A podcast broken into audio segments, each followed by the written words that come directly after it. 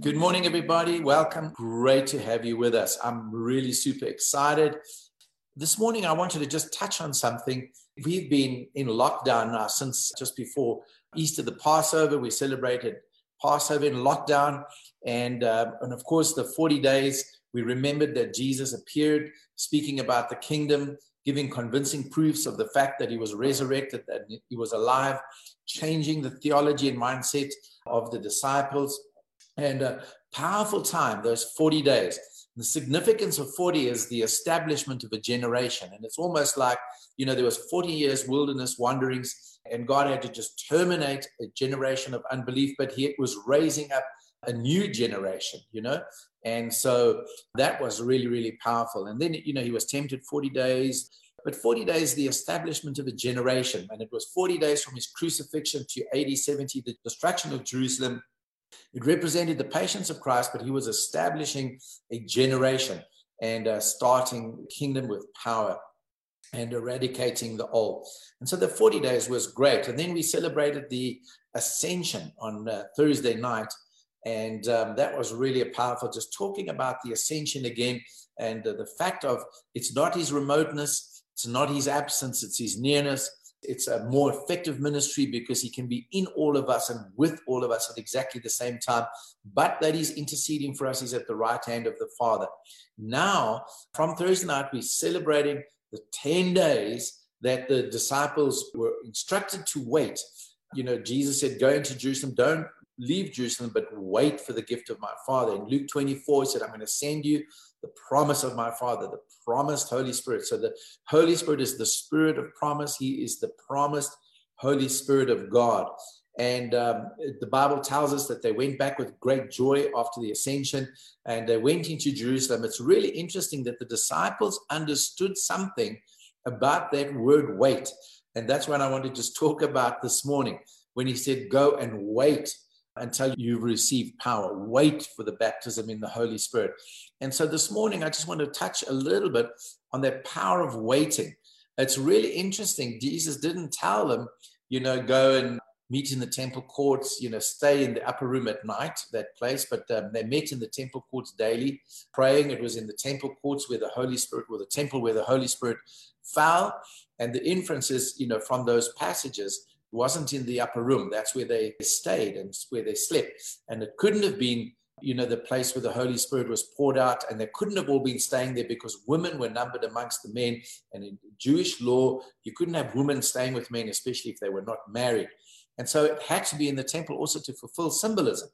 And uh, so the Holy Spirit fell upon them the day of Pentecost. And of course, you know, all those that had come up for the feast of Pentecost heard them speaking in other tongues. And we could go into that a little bit more next week. But Jesus didn't elaborate on it when he said, wait. And so the interesting thing to me is the disciples instinctively knew, or they knew the best thing to do concerning waiting is to pray. And so they were all together in one accord and they were praying, about 120 of them. Some writers say that initially there was 500, but something like 380 dwindled away, and there was only left with the 120 because they got tired of waiting. And so the most amazing thing is that period of waiting, and the disciples knew that what they needed to do was to pray. So they understood waiting, waiting on God. And so I want to talk a little bit about that you know, you may be in the waiting room. And a little bit of that is a reality for us, or a lot of that is a reality for us with this whole lockdown, the COVID 19 virus. And uh, wonderful that many of us can get out. Some of you have not stopped working, you've been at work the whole time, other than maybe the, the initial three weeks, but then you're working from home. But technically, we have all been in lockdown and we've been in more or less a waiting room. And there's many of you waiting to get back to your jobs, waiting for you to find out if you have a job. Some of you may be facing companies closing down, etc., etc., etc. I'm not speaking things negatively, but those are the reality of where we are. And, and so very often with God, we find ourselves in a waiting room. You know, when you go to see the doctor, the dentist, they've got an area and it's called the waiting room. Because what do you do there? you wait. and um, it's what you do in the waiting room. You know, you can fret and panic. You know, a little while ago, I was at the dentist and I went to just uh, get a checkup and stuff. And there was a, a little boy there and he'd had a bad experience before. So the, the waiting room for him wasn't pleasant. You know, he was screaming and shouting and he, he ran out screaming. And uh, his mom had to run out after him and go get him and console him. You know, and he was oh, anticipating, you know, the pain and suffering. So the waiting room. And how do you wait? What kind of waiting Christian are you? The apostles, the 120 that all together turned it into a really constructive time in one accord, praying and seeking God. One of our human characteristics is we love to be in control. We love to take charge. We love to be masters of our own destiny. We don't really like being out of control, you know, and not in charge. We want to be gods of our own environments and our own world. And very often, in depending what church you are, you're taught, you know, action and things like this. And so we're always looking to try and do things. Now, there's biblical action and there's non biblical action. So we've got to understand that waiting is um, something that we need to learn, and especially waiting patiently, not impatiently. So, what are you doing in the waiting room? Remember, Abraham and Sarah had a promise that they would receive a child, they would have an heir, they would have a son. And uh, they got tired of the waiting game. And of course, Sarah offered Hagar to Moses. And it was like, well, you know, let's help God and let's get this thing fulfilled. Let's get this thing done. And of course, you know, the rest of the story, it wasn't a good idea. Certainly, you know, was not God's idea. And so waiting can sometimes be a frustration for us. And then we can be tempted to more or less take the law into our own hands. Let's help God. Let's do something. Very often it's like that where we're trusting God for provision and you know we've got all the promises of the word and uh, we just we can't wait it out We've got an assurance in our heart that god's going to provide but when he doesn't provide in the time frame that we've established in our minds we turn to the banks and loans and go into debt etc and uh, you know we abort the plan of god for us for his blessing so very often during the bible we find this pattern and i was just reading one theologian and this theologian says god has got a pattern that at times is, something that he uses for us, and that is the word. The word is always first, and then there's plus waiting. So the word plus waiting then equals the manifestation. You know, we want the word and we want everything instant. There's nothing wrong with that. I'm not trying to condemn us through that. We're living in an instant world and it's fantastic. You know, the fact that we've got microwaves and we've got higher speed internet, et cetera, et cetera, et cetera, makes us more efficient. It makes us more productive. But very often we take over that instant thing into our Christian life. And, you know, God doesn't do the God on demand, my demands thing really well because he knows what's best for us. It's amazing how when they got to the Red Sea with the Egyptian army and Pharaoh pursuing them, the Lord basically says to Moses, they were trapped, you know, they were between the devil and the deep blue sea. And I think that's where the saying comes from. And God said to him, The Lord will fight for you. You need only be still. Probably the hardest thing to do right now, you know, see in front of you and a vicious army coming behind you to take you back into slavery. And then God says, No, no, no, all you got to do is be still. Just just quieten your heart, quieten your mind. Stop looking at all the external stimulus. Stop looking at what's going on around you. Get that peace in your heart that comes through faith in God. And God was saying, I will fight for you. And of course, we know that Moses held out the rod. Just the same thing at Ai with Joshua when he held his javelin towards the city. Right throughout the day, he had to stand there patiently holding the javelin. And that's something we need to learn to do in the face of adversity is learn how to be still, to look at everything that's going around and quieten our and be still and put our faith in God. You know that it tells us in Acts 16 25 when Paul and Silas were imprisoned in Philippi, that Philippian jail, they'd been beaten, their feet were in stocks. And, uh, you know, sometimes mysteriously, but if we understand scripture mysteriously, all of a sudden at midnight, they start singing psalms and hymns of praise to God, sore backs, sore feet, and ankles, and they're sitting in stocks and things like that in uncomfortable, terrible conditions. And they start praising God. And the reason is because they understood Psalm 119, verse 62 says, At midnight, I rise to give you thanks for your righteous laws. And uh, so thank you for those that get up at midnight and pray for ACF and pray for me and pray for the country. I really appreciate it. And then, you know, Job 35 is absolutely beautiful. And Paul and Silas knew these scriptures, verses 10 to 14. It says, No one says, Where is God my maker, who gives songs in the night? Come on, God gives you songs in the night. And so the waiting period, this night period, you know, where things look difficult, the waiting, it's what you do with the waiting. Going back to the analogy of the doctors and the dentist room, you know, a lot of people use that time to catch up. You know, it's awesome. Praise God for technology and they're answering WhatsApp and they're doing emails and they're making phone calls. You know, in the old days, you had to just sit and wait. In the good old days, they would put out magazines and you would sit and read National Geographic or Farmers Weekly or something like that. But now we can carry on with business.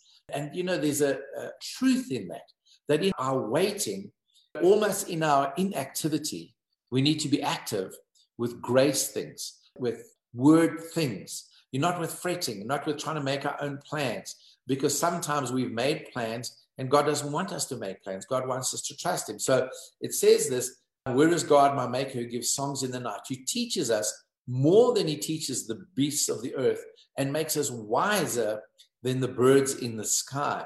Isn't it interesting how Jesus talked about the birds of the field, neither laboring, you know, um, sowing and whatever, but God takes care of them. And it says he does not answer when people cry out because of the arrogance of the wicked. In other words, all our complaining doesn't move God to answer because he gives us songs in the night. Why? Because he wants us to trust in his goodness and trust in his character and his love for us. Indeed, God does not listen to the empty plea. The Almighty pays no attention to it. Now, he's not talking about prayer. He's talking about our complaints about the apparent prosperity of the wicked while we're going through a hard time. He says, How much less then will he listen when you say that you do not see him, that your case is before him and you must wait for him? You know, it's the how. So I've already intimated you don't grumble, you don't complain, and you don't accuse God, you know, and say, Well, God, I can't see you. I can't see what you're doing. I mean, this, these are powerful verses. You need to read them. It's Job 35, verses 10 to 14. So let me just read it again. No one says, Where is God, my maker, who gives songs in the night? That's what he does. Who teaches us more than he teaches the beasts of the earth and makes us wiser than the birds in the sky. He does not answer when people cry out because of the arrogance of the wicked. And indeed, God does not listen to the empty plea. The Almighty pays no attention to our complaining. How much less then will He listen when you say that you do not see Him, that your case is before Him, and you must wait before Him? Well, it's all good. It's all in the how. So, how do we wait? So, Jesus said to the disciples, let's get back to the point. Jesus said to the disciples, go and wait. Go wait in Jerusalem until you be endued with power. They had a promise. They had a promise, the promised Holy Spirit. The disciples went away. They didn't know how long the waiting was going to be. You know, 10 days is almost like a perfect time, and it's a time of submission with a view to receiving responsibility. So it's submitting to the conditions with a view to receiving privilege, sorry, privilege and responsibility. And so, you know, when the promise comes, it's privilege and responsibility. But sometimes, sometimes there's that preparation. So it's all in the how. I like what one person says how we wait will determine how long we wait. So I don't know about you. Let's shorten the wait by how we wait. So wait for the promise of the Father. It's interesting. It's very interesting that Habakkuk knew what to do when he was very much like the Job passage. Why are the wicked oppressing us? And God, why are you using the wicked to punish us? When we've been wicked and they're more wicked than us. And he said, I'll go and station myself on the ramparts. I will look to see or look to hear what he will say to me and what his answer will be. So Habakkuk knew to go and position himself to wait for God. And then, of course, he prophesies the great passage. And one day I want to preach on it, you know, seeing God come from Teman, uh, rays of or flashes of lightning coming out of his hand, in which is the hiding place of his power. And James says the same in James chapter 5, verses 7 to 8. Be patient then, brothers and sisters, which is something we don't we don't like doing. Be patient, be patient. You remember those times when your parents would promise you something, they were going to buy something, get you something, you're going to go on holiday, and they're waiting. Oh, the waiting is terrible. And they would say, be patient, be patient. You know, my mom, Omar, to those of ACF, often I would say, how long? How long to her? How long? You know, mom, how long? When? And I remember her answer was always, well, as long as a piece of string. well, how long is a piece of string? Well, who knows? And so it's that patience, that waiting on God. Be patient, brothers and sisters, until He comes with the answer. See how the farmer waits for the land to yield its valuable crop, patiently waiting for the autumn and the spring rains. You too, be patient and stand It's a lifestyle of action within a period of almost inaction. It's activity within inactivity, but it's a certain type of activity. It's activity of faith that's restful and trustful in God. So let's look at it a bit, waiting on God.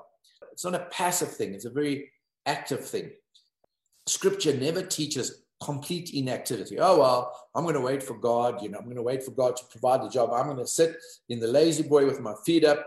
My wife's going to serve me hand and foot and, you know, wave me with palm branches and feed me grapes. And then God's just going to do it. That's not, in fact, the Bible does not condone that kind of inactivity. You know, he encourages waiting strategically, cultivating good fruit, such as patience and perseverance and endurance it's a period where we can draw closer to Jesus. And then also, it's a great witness to others who are watching, and especially to the unsaved. So, the first thing, the first point that I want to give you is to believe that the God who saved you loves you so deeply, who's intimately involved in your life, has the best in store for you, the best for your life. And so, obviously, he hears your prayers. Now, Micah chapter 7, verse 7 says, As for me, I watch in hope for the Lord. I wait for God, my Savior. My God will hear me. And of course, we've got all the New Testament examples of if we pray according to His will, He hears us. And if we know He hears us, John tells us, then we will have what we prayed for. But you know, there are times when we feel like God is absent, God's not hearing, our prayers bounce off the ceiling, He's quiet. But you know, that, that's when we got to go back to the word. And so believing in God and his character and his goodness overall, but going back to the word, Romans 8:32, he who did not spare his own son, but gave him up for us all, how will he not also, along with Jesus, graciously give us all things? So the cross really is the guarantee that God is for us and that God is committed to us and that God wants us to have everything that He's promise that we can have. And so we can be content with that and to wait patiently for answers. So Psalm 62, verse 1, the psalmist says, Truly my soul waiteth on God. From him cometh my salvation. Yes, my soul find rest in God. Psalm 62, verse 5. My hope comes from him. Now, without contradiction, I just want to qualify something. God does answer prayer. Absolutely. And that's why we go to the word to find out what his will for us is. What is it that he said that we can have? What are his promises? What are his great and precious promises that Peter talks about in Second Peter? And so we need to understand that he's made all these promises. And to all those all those promises paul tells us in second corinthians every promise in god is yes and amen in christ. So we can take every single one of those promises. Now there are things sometimes outside of the promise. So all those are yes but there are things outside of those specific promises that maybe not covered 100% by a particular scripture verse. And you know god may be saying not yet not yet and one great theologian said this God's delays are not God's denials. So he's not saying no, he's saying not yet. But yes is an answer, and not yet also an answer. Now, someone really, you know, blessed me with a beautiful PCP air rifle. I love, I love rifles. I love weapons. I don't like it to kill people with. You know, it, it, some of it is from my hunting days with my dad when I was young. I don't like hunting anymore, and um, so for those who might get upset, but I still I like weapons. You know, also military background. I love weapons. I love rifles. I love guns. I love to shoot them at targets, and um, somebody very graciously blessed me with a beautiful PCP air rifle. And um, I was looking at it, admiring it. And just the other day, and then my grandson Eli was with me. He's just about four now. And he wanted to hold it and I had to take photos of it. And, and then I've got a little gas fired CO2 uh, pellet pistol. And we were plinking in the back, safely in the backyard. And I was showing him how to shoot it. And then eventually, without pellets, I was just letting fire the gas because it made a popping sound. Now he suddenly wants to know I've got another very old little breakneck air rifle, pellet gun air rifle. And uh, so he is convinced that that is his. And uh, I kind of said to him, yes, you know. So he wants to know when. When can he have this air rifle? Well, the answer, of course, is not yet. Not yet. You can have it one day. and so, you know, you can't handle that thing yet. And so understand that not yet is not a denial, it's a delay. And then, of course, there is the answer no. I remember learning, in fact, I heard the story from Bev about this woman who, um, I forget her name now, but wanted to be a missionary in India. But when she was a little girl, she eventually became a missionary, in India. but when she was a little girl, she so desperately wanted blue eyes.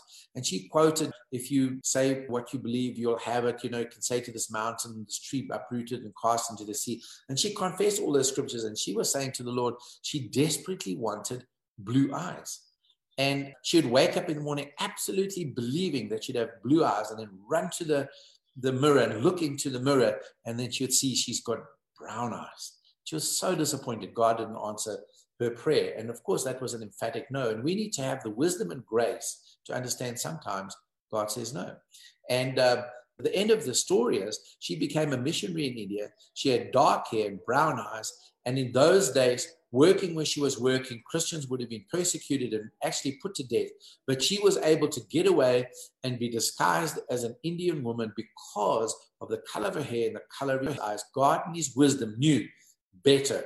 You know, so sometimes it's no. Now that's a very basic example. So number one, believe that God, God has saved you, deeply loves you, is intimately acquainted and involved in your life, has the best in store for you, so he hears your prayers. And then, of course, the next point is trust in his word. You've got to go to the word. The word is central to us. You've got to go back to the word. Is it in the word? Is it written in the word? If it's not against scripture, is it you know, the scripture covered by the spirit of the word.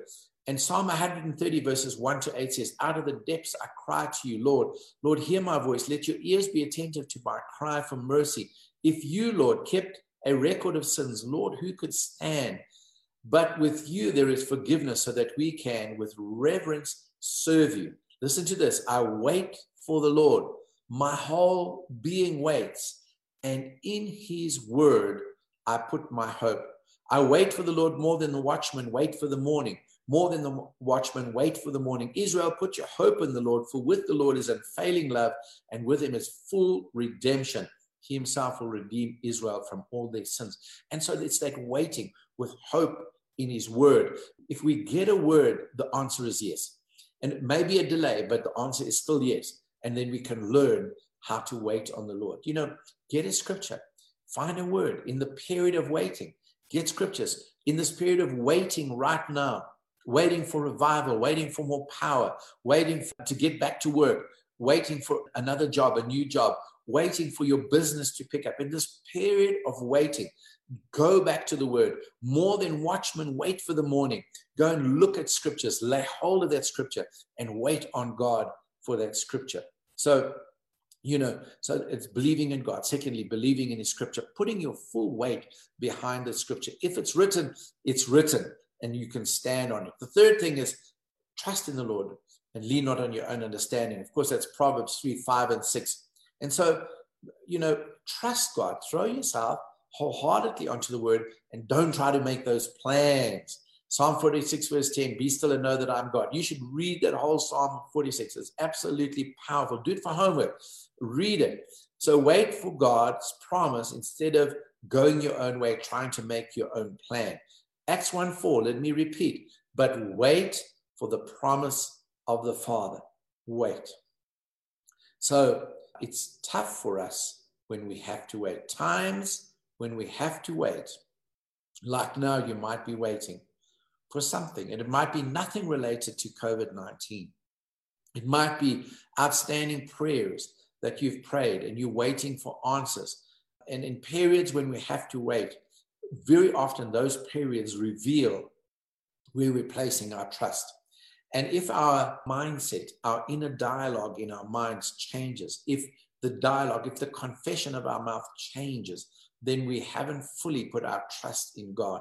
And so this is an encouragement this morning to put our trust back in God. The disciples took Jesus wholeheartedly at his word. They went back to Jerusalem joyfully. They went into the temple vicinity every single day into the temple and they prayed, waiting for the promise with great expectation.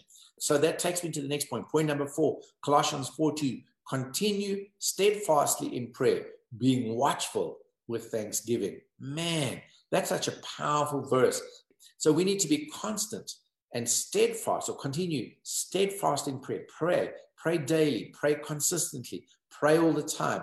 And then Paul tells us to be watchful. In other words, anticipate not so much the strategies of the enemy, not so much the changing of circumstances around us, but watching for the answer. Anticipate the answer, anticipate the answer to our prayers.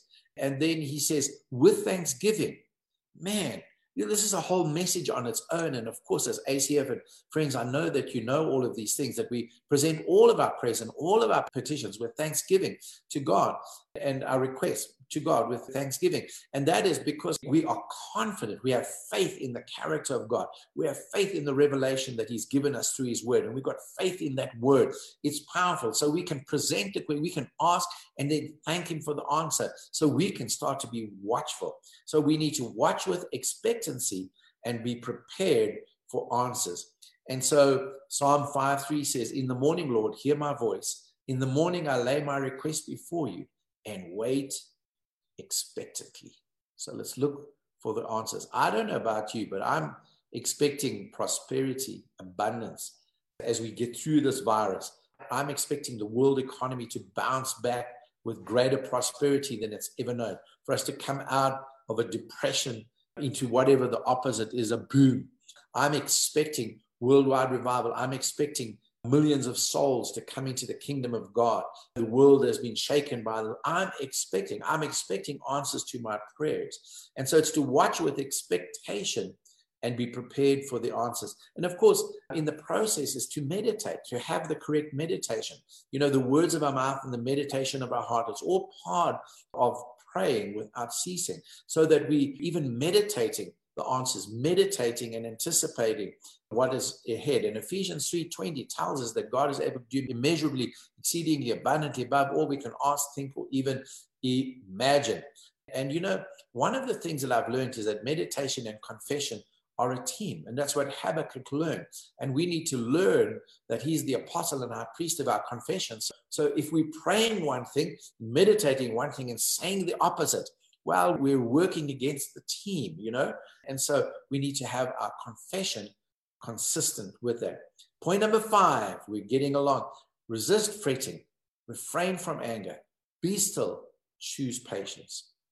I love Psalm 37, verses 7 to 11. Are you guys with me? You know, um, I really enjoyed studying this and preparing. I touched on, you know, waiting on God a while ago, but this is a whole different message. Psalm 37, 7 to 11 says, Be still before the Lord and wait patiently for him. Here it is. Do not fret when the wicked or other people succeed in their ways and they carry out their wicked schemes. Refrain from anger, turn away from wrath. Do not fret, it only leads to evil. I'm sure we've all experienced that. For those who are evil will be destroyed, but those who hope in the Lord, listen to this, will inherit the land, will inherit the promises. Those who hope in the Lord will wait on the Lord a little while, and the wicked will be no more. The schemes, the things that are against you. Though you look for them, they will not be found. It's like what God said to Moses Yeah, this enemy that you see today, you'll never see again. But the meek will inherit the land and enjoy peace and prosperity. Who are the meek? The meek are those who trust and hope and wait on God. And so you know, we need to convince ourselves that God is listening, God loves us, God's interested in us, God is for us, God is good, you know, and even sometimes our circumstances may not be from God, but He doesn't mind us going through them because what He's looking for is our reaction in it. Is that of sons of God who know their Father and speak and act and, and do things differently because they understand we rejoice in the hope of the glory of God, Paul says in Romans chapter 5. And so, point number six, we've got one more after that be strong and take courage. It's amazing how many times that verse comes up in the Old Testament. God said it over and over to Moses, to Israel, to Joshua, all the way through to David. He said it all the way through. Jesus repeated those words to the disciples be strong, be of good courage, you know, take courage. And so we need to learn how to take courage. And one of the reasons why we can do that is we can have the confidence of David that he expressed in Psalm 27, verses 13 and 14. He says this I remain confident of this. I will see the goodness of the Lord in the land of the living. Wait for the Lord. Woo-hoo. Be strong and take heart and wait for the Lord. Man, you got to say that. Strong and courageous. Take heart. Wait for the Lord. Yeah. I tell you, there is a lot of fear going around it. Maybe fear is not, you know, what you're experiencing. Maybe it's more frustration. But whatever it is, God is encouraging us to be strong, to take heart, and to wait for the Lord. The promise is that we will see the goodness of the Lord in the land of the living. I'm not anticipating world depression. I'm not thinking about the businesses that are closing down. I'm believing they're entrepreneurs and that entrepreneurial spirit that is on them, they will rise up, they will stand up, they'll open new business, it'll be more effective, more efficient, and they will be more productive with not as much hard work because they're going to be wiser about it. There's going to be a comeback in Jesus' name. And so, you know, very often our biggest battles is long periods of waiting and fighting away all the negative emotions of fear. And, you know, fear has got family members and friends, anxiety, fretting, worrying, all of those things, nervousness, etc., etc., etc. And they cause and generate an internal dialogue that is unhealthy to you. And it brings about questions that call into God question God's integrity. What if this happens? What if God doesn't? What if He doesn't hear my prayers? What if He doesn't answer my prayers? You know, um, but God empowers us, uh, encourages us to be courageous because when we are courageous, we are empowered. We're stronger when we are full of courage. We are weaker when we are full of fear. So, point number seven in waiting, how are we in the waiting room? How are we in this time of the lockdown, waiting for business to start up, getting fully back to our jobs, waiting for the economy to be back where it was. You know, that in periods of waiting, they are brilliant opportunities to see and to experience the goodness of God. Man, Psalm 27, verse 13 again, I remain confident of this. I will see the goodness of God in the land of the living. So, you know, utilize this opportunity to see and to experience the goodness of God. You know, I, I just really want to tell you, and many of you, God has used, and you've been such a blessing to ACF and to some folks in ACF that needed help. You've been a blessing to me personally. I mean, I really have seen, and of course, many of you have got those testimonies.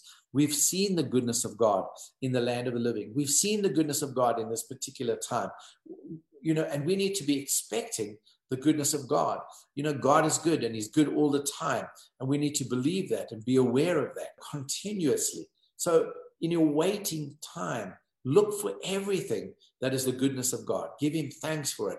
You know, write it up as a testimony, make it a memorial, build an altar there in that sense. In that old song that we used to sing, you know, came out of all those revivals. Count your blessings, name them one by one, and it will surprise you what the Lord has done. And so we need to be waiting patiently for the Lord. I love what it says in Lamentations 3, verses 25 to 26. It says, The Lord is good to those whose hope is in him, to the one who seeks him. It is good to wait quietly for the salvation of the Lord. And of course, there's that beautiful verse where it tells us as well that his mercies are new every morning. Great is his faithfulness. So, in all of these things, we can be waiting on the Lord, anticipating his goodness.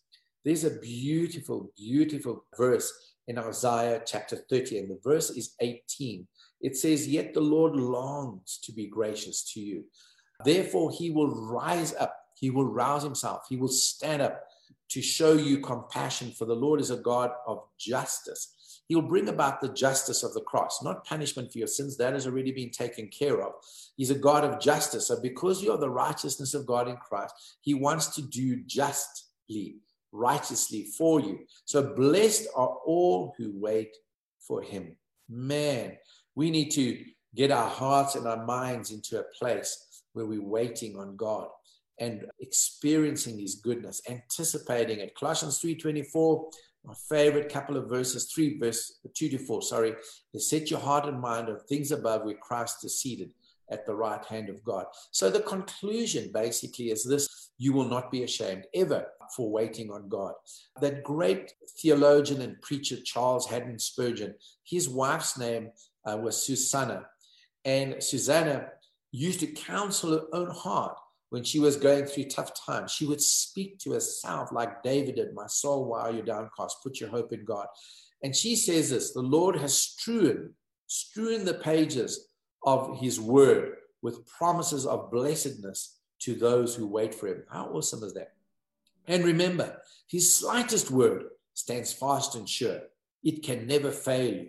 So, my soul, see that you have a promise underneath thee, for then your waiting will be resting, and a firm foothold for your hope will give you confidence in him who has said, They shall not be ashamed that wait for me. Man, I got goosies. that was really precious. Woo! Surety in us and assurance come. You know, when we wait on God, we get that assurance. Blessed assurance, Jesus is mine. So, you know, that assurance comes when we pray, when we wait on God.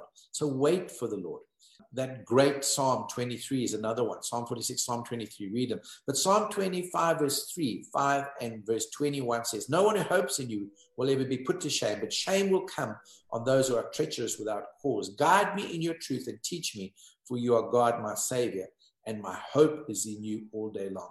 May integrity and uprightness protect me, because my hope, my hope, Lord, is in you. So we could never end a message and a teaching on waiting on the Lord with that great, wonderful verse in Isaiah chapter 40, verse 3. So, this is the conclusion. The conclusion is you'll be at rest, you'll be at peace while you wait, you won't be fretting. The conclusion is that, you know, like Susanna Spurgeon said, There'll be a confidence underneath you because there's a scripture beneath you that you are standing on. There's a blessed assurance in the meantime, and there's a quietness in your heart.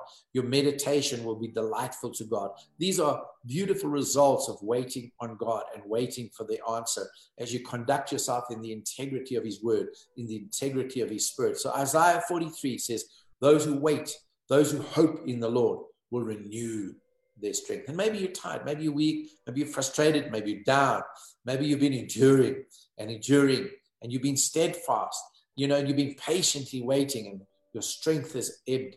But he says you will renew your strength. I love what I, th- I think it's Albert Barnes says in his commentary. He says that word renew the strength means to change, it means to alter, it means to revive and to renew and to cause to flourish again. And that's what I'm believing for all of your prosperity, your jobs, your businesses, is that they will all be renewed, flourished, and revived. And so he says, the word waiting means, it literally means to wait. But those who wait on the Lord will renew their strength. Listen to this. They will soar on wings like eagles. And there's one guy that, you know, one theologian, I'm sure you've all heard those sermons on eagles, but they shall mount up on wings as eagle. The Hebrew basically means they shall put forth fresh feathers like a molting eagle. So you're going to get new feathers in your wings. You're going to rise up to heights that you've never been before. You know, restoration is not just taking you back to where you were. You know, with God, is always restoration plus. And He wants to take you beyond where you've ever been before because none of us have been right there. You know, like the full stature of Christ. So he wants to take you beyond. So you will put forth your wings again. And those feathers might be tatty and tired and worn out, but you will put forth fresh feathers and you will rise up on the wings of an eagle and you will soar to new heights. And then you will run and not grow weary. You will walk and not faint. So waiting on God. So go wait in mm. Jerusalem until you receive power. The awesome thing is we don't have to wait for the Holy Spirit in the sense of the baptism in the Holy Spirit. That we can receive anytime. But the principle is that to wait for 10 days. What was the attitude in that particular time of waiting? It was joyous and there was activity. There was fellowship in the evenings when they were together and they were eating, but there was a constant mindfulness of the imminence of the fulfillment of the promise and the blessed Holy Spirit coming. They didn't expect it to look like that. They didn't know what it was going to look like. It was way beyond their wildest imagination. And in your period of waiting, God can do exceedingly above and beyond all that you can ask or think or imagine. It's worth the wait, but it's how you wait. And I know as ACF members and friends, you will wait the correct way. So wait on the Lord. Wait for the promise of the Father. It will come. You will see the goodness of God in the land of the living. Come on, let's trust God. Let's trust God. It's going to be better than it was ever before in this period of lockdown. It's a time of waiting. Let's not lengthen our waiting time. Let's uh, shorten it by learning the lessons. It will come. It will come. Bless you, bless you, bless you in Jesus' name.